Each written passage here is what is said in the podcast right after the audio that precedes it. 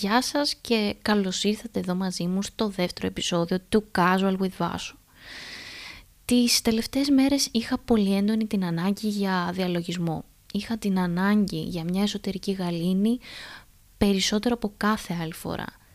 Άρχισα λοιπόν να ψάχνω μήπως βρω κάτι που να ταιριάζει στο mood μου εκείνη τη στιγμή και έτσι έπεσα πάνω σε ένα session καθοδηγούμενου διαλογισμού που σε προετοιμάζει και σε ηρεμεί πριν από κάποιο social engagement.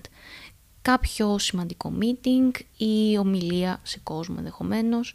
Εκεί λοιπόν αναφέρει και κάποια πράγματα για το spotlight effect. Spotlight effect.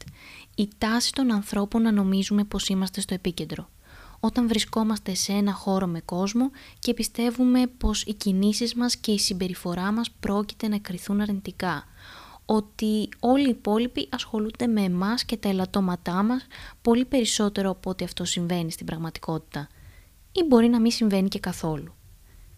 Πήρε την ονομασία του επειδή, μαντέψτε, νιώθουμε πράγματι σαν να έχουμε ένα προβολέα, ένα spotlight που μας ακολουθεί σε κάθε μας κίνηση. Από ό,τι φαίνεται όμως, οι έρευνες δείχνουν ότι οι άνθρωποι γύρω μας δεν δίνουν τόση σημασία στα λάθη μας όσοι εμείς νομίζουμε.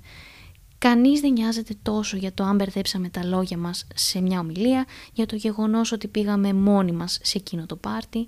Κανείς δεν μας κοιτάει περίεργα στο δρόμο και κανείς δεν έδωσε τόση σημασία σε εκείνο το λεκέ που είχαμε στο πουκάμισο και τον αντιληφθήκαμε όταν ήταν ήδη αργά. Ακόμα και να συμβαίνει κάτι τέτοιο, θεωρώ πως είναι κάτι στιγμίο και δεν καθορίζει τη συνολική άποψη που μπορεί να έχει κάποιος για εμάς. Στην πραγματικότητα, εμείς είμαστε που το κάνουμε τόσο τραγικό στο μυαλό μας και το τι πιστεύουν οι άλλοι δεν μπορούμε να το ξέρουμε, είναι άγνωστο. Και αυτό είναι ένα κίνητρο για να πάψουμε να ανησυχούμε τόσο πολύ πια. Σας έχει περάσει ποτέ από το μυαλό ότι και οι άλλοι μπορεί να σκέφτονται με τον ίδιο τρόπο; Αυτού του είδους οι σκέψεις μας δημιουργούν στρες, αμηχανία και μας κάνουν να μην είμαστε ο εαυτός μας. Σκεφτείτε λίγο πώς μπορεί να συμπεριφερόσασταν αν ήσασταν απλά εσείς, χωρίς αυτές τις περιττές σκέψεις. Μέσα από μια μικρή έρευνα αυτό που βρήκα και μου έκανε εντύπωση είναι πως υπάρχει και μια άλλη εκδοχή σε αυτό το φαινόμενο. Αυτή του ανθρώπου που πιστεύει σε μεγάλο βαθμό ότι είναι το επίκεντρο, όμως όχι με την έννοια του να νιώθει ευάλωτος προς τα μάτια των άλλων. Αντίθετα, να νιώθει πως είναι πολύ περισσότερο σημαντικός από ό,τι είναι στην πραγματικότητα. Να νιώθει πως πρέπει να έχει την προσοχή και μάλιστα σε μεγάλο βαθμό, με απλά λόγια πως είναι το κέντρο του κόσμου και παρουσιάζει αυτή τη συμπεριφορά ως εγωκεντρική. Όπως ακριβώς θα αντιδράσουμε λοιπόν όταν νιώσουμε εκτεθειμένοι, με τον αντίθετο τρόπο θα λειτουργήσουμε όταν επιδιώκουμε να βρισκόμαστε στο επίκεντρο. Θα κάνουμε τα πάντα προκειμένου να στρέψουμε τα βλέμματα πάνω μας, το τι θα φορέσουμε, το τι θα πούμε, τι θα κάνουμε, τα πάντα προκειμένου να αρέσουμε. Βλέπουμε λοιπόν πως οι δύο διαφορετικές οπτικές του όρου αυτού καταλήγουν στο ίδιο συμπέρασμα – ότι δηλαδή οι πιθανότητες να δώσει κάποιος τόσο μεγάλη σημασία όσο νομίζουμε είναι πολύ μικρές. Πώς μπορούμε λοιπόν να αντιμετωπίσουμε όλα αυτά; Αυτό που προτείνει το συγκεκριμένο session προκειμένου να σταματήσουμε να εστιάζουμε τόσο στο εσωτερικό μας και να βγούμε μέσα από αυτό είναι να επικεντρωθούμε και να δώσουμε περισσότερη έμφαση στα εξωτερικά ερεθίσματα. Μας καθοδηγεί να παρατηρήσουμε το περιβάλλον γύρω μας σαν να το βλέπουμε για πρώτη φορά. Το ενδιαφέρον με αυτή την προσέγγιση είναι ότι ενώ σε ένα σύνηθες διαλογισμό θα εστιάζαμε στο μέσα μας, στο πώς δηλαδή νιώθει το σώμα μας και το πνεύμα μας, στην προκειμένη περίπτωση πρέπει να κάνουμε ακριβώς το αντίθετο. Μας παροτρύνει να εστιάσουμε στο εξωτερικό περιβάλλον, παρατηρώντας το με λεπτομέρεια, προκειμένου να σταματήσουμε να φιλτράρουμε το πώς μας βλέπουν οι άλλοι με βάση το πώς πιστεύουμε εμείς ότι μας βλέπουν. Και τώρα μπορεί να πει κανείς σε τι θα με βοηθήσει αυτό που δεν έχει καμία σχέση με την πραγματικότητα. Ο διαλογισμός είναι η εξάσκηση του μυαλού αρχικά μπορούμε να ξεκινήσουμε με το να μην αποφεύγουμε τέτοιου είδους καταστάσεις, να τις βλέπουμε ως ευκαιρία για να εξασκηθούμε περισσότερο και στη συνέχεια να μάθουμε να αναγνωρίζουμε αυτό που μας συμβαίνει και να το αλλάζουμε την κατεύθυνση προς τα εκεί που θέλουμε. Μόλις μάθουμε να το κάνουμε αυτό με τη βοήθεια του διαλογισμού, τότε θα μας είναι πολύ εύκολο και σε μια κατάσταση στρες στην καθημερινή μας ζωή να είμαστε σε θέση να πράξουμε ανάλογα. Και έτσι κάτι που αρχικά θα μας έβρισκε απροετοίμαστος, τώρα πια να ξέρουμε ακριβώς πώς να το χειριστούμε.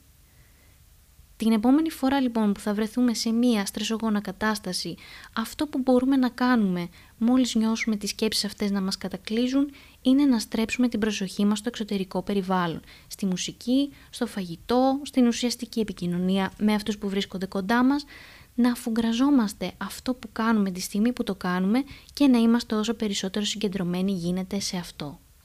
Και τώρα πάμε στο αγαπημένο μου μέρος αυτού του επεισοδίου. Από πού προέρχεται όλο αυτό; Είναι ανασφάλεια; Μήπως δεν έχουμε αποδεχτεί τον εαυτό μας τόσο όσο νομίζαμε; Το Spotlight Effect είναι μία περίπτωση γνωσιακής προκατάληψης ή αλλιώς cognitive bias. Μία κατηγορία η οποία περιγράφει το κατά πόσο παίρνουμε αποφάσεις με βάση αυτό που νιώθουμε ή με βάση τα πραγματικά γεγονότα όπως θα έπρεπε να γίνεται κανονικά. Αυτό δεν είναι πάντοτε εφικτό. Δεν είναι όλα τα πράγματα στη ζωή ένα μαθηματικό πρόβλημα που τα βήματα που θα ακολουθήσουμε προκειμένου να φτάσουμε στο τελικό συμπέρασμα είναι λίγο πολύ προκαθορισμένα. Επομένως πολλές φορές παίρνουμε αποφάσεις με βάση το ενστικτό μας χωρίς αυτό να είναι λάθος απαραίτητα, απλώς το να επιστρατεύουμε τη διέστηση τη στιγμή που είμαστε για παράδειγμα θυμωμένοι, φοβισμένοι, πανικοβλημένοι, αυτό μπορεί να οδηγήσει σε λάθος αποφάσεις ή συμπεράσματα. Με βάση αυτό λοιπόν δεν μπορώ παρά να καταλήξω στο ότι είναι τελικά πολύ εύκολο να βγάλουμε συμπεράσματα για τη γνώμη των άλλων επηρεασμένοι από τη δική μας ψυχική κατάσταση. Πώς μπορούμε να είμαστε αντικειμενικοί θα μπορούσε κάλλιστα να είναι η ανασφάλεια για παράδειγμα, η αιτία που νιώθουμε ότι οι άλλοι μας κρίνουν, ενώ στην πραγματικότητα να είμαστε εμείς αυτοί που κρίνουμε τον εαυτό μας τόσο αυστηρά.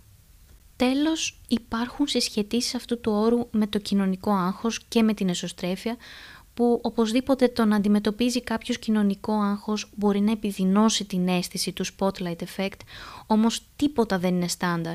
Δεν είναι απαραίτητο ότι ένα άτομο που είναι σωστρεφές ή αντιμετωπίζει κοινωνικό άγχος θα αποφύγει ένα social event, όπως αντίστοιχα δεν σημαίνει ότι ένα άτομο που νιώθει αμήχανα σε τέτοιες καταστάσεις έχει κοινωνικό άγχος ή είναι σωστρεφές. Ο καθένας νιώθει έτσι όπως νιώθει τη στιγμή που το νιώθει, χωρίς να υπάρχει πάντα μια εξήγηση γι' αυτό, ένα κουτάκι που να τον περικλεί. Το ίδιο σκηνικό με άλλους πρωταγωνιστές μπορεί να είναι πολύ διαφορετικό, η ίδια ταινία, αν τη δούμε μια άλλη χρονική στιγμή, θα μας δώσει διαφορετικά συναισθήματα. Και κάπως έτσι φτάσαμε στο τέλος του σημερινού επεισοδίου. Ελπίζω το θέμα να σας άρεσε όσο άρεσε και σε μένα και εμείς θα τα ξαναπούμε σε ένα επόμενο επεισόδιο. Μέχρι τότε, take care!